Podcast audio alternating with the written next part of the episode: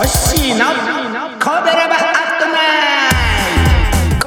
ト神戸ラバラジオは神戸好き音声配信好きの神戸ラバの集う大人の部活動その活動として配信しているのがこの神戸ラバットナイトとパーソナリティごとに様々な切り口での神戸の魅力を発信していきます。さて星は神戸にまつわるご当地ソングを歌って神戸の魅力を発信していきます。本社所在地が神戸の企業を紹介その CM の関連ソングを歌います10回目。神戸にかつてあった巨大コンツェルン鈴木商店さん3回目。なんや最近その時歴史は動いたみたいになってきてます。今回は最盛期1919年大正8年頃の日本一の総合商社だった鈴木商店さんの終焉解散について語ります。鈴木商店記念館サイト参照。最盛期に新聞社が発生させた風評被害で本社ビル旧帝ホテルの建物を焼き討ちされた鈴木商店さん。第一次世界大戦が終了するとインフレからデフレの時代となり鈴木商店さんの急拡大策が裏目に出ます。日本の海軍拡張計画をキャッチし挽回を試みましたが1922年大正11年のワシントン海軍軍縮条約によるソロプランが頓挫。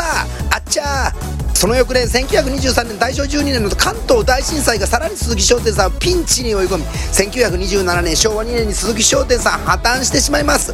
破綻の外的要因は今話したことなんですが直接的な内的要因としては第一次世界大戦の終結の気配を敏感に感じていた番頭金子直吉様が買い付けから退却指示を出しましたが若手社員の反対に遭い事業縮小の時期を逃してしまったこと。そしてさらに根本的な破綻要因として1つ目他の財閥のように自前銀行を持たずひたすら初期からのパートナー台湾銀行の融資に依存したこと。2つ目株式公開による資金調達をしなかったことが挙げられます。これは生産こそ最も尊い企業行為という経営哲学を持つ金子直吉様が稼いだ利益を出資株主に分配し会社を回していくという近代的な考え方を受け入れられなかったこと。金子直吉様は後年統制力を失ったことが取り返しのつかない事態を招いたとお悔やみでしたがもはや若手社員を統制できないほど企業が大きくなっていたのなら株式公開もすべきだったのではと思うのは夢の夢か。その後元鈴木商店の高畑誠一様が日商後の日商祝い現双日さんを設立業務内容を引き継ぎました。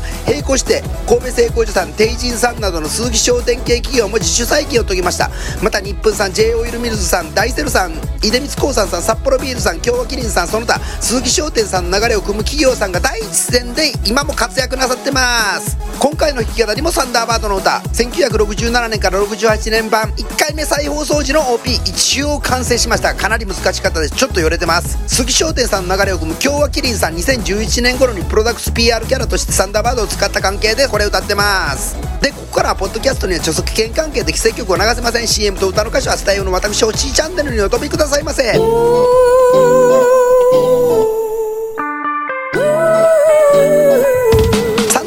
歌欲しい弾き語り動画貼り付けときます。サンダーバードの歌テレビサイズオリジナル貼り付けときます。サンダーバードの歌フルオリジナル貼り付けときます。鈴木商店記念館サイト貼り付けときます。明日の7月14日金曜日コピョラバートナイト神戸が歌うタイムディーパサーちゃんがライブでレターに答えるアットナイト多分やろう思います。どしどしレターしてあげてねお楽しみに。ヘバちゃんカモン。この番組は褒める文化を推進するトロフィーの毛利マークの提供でお送りしました。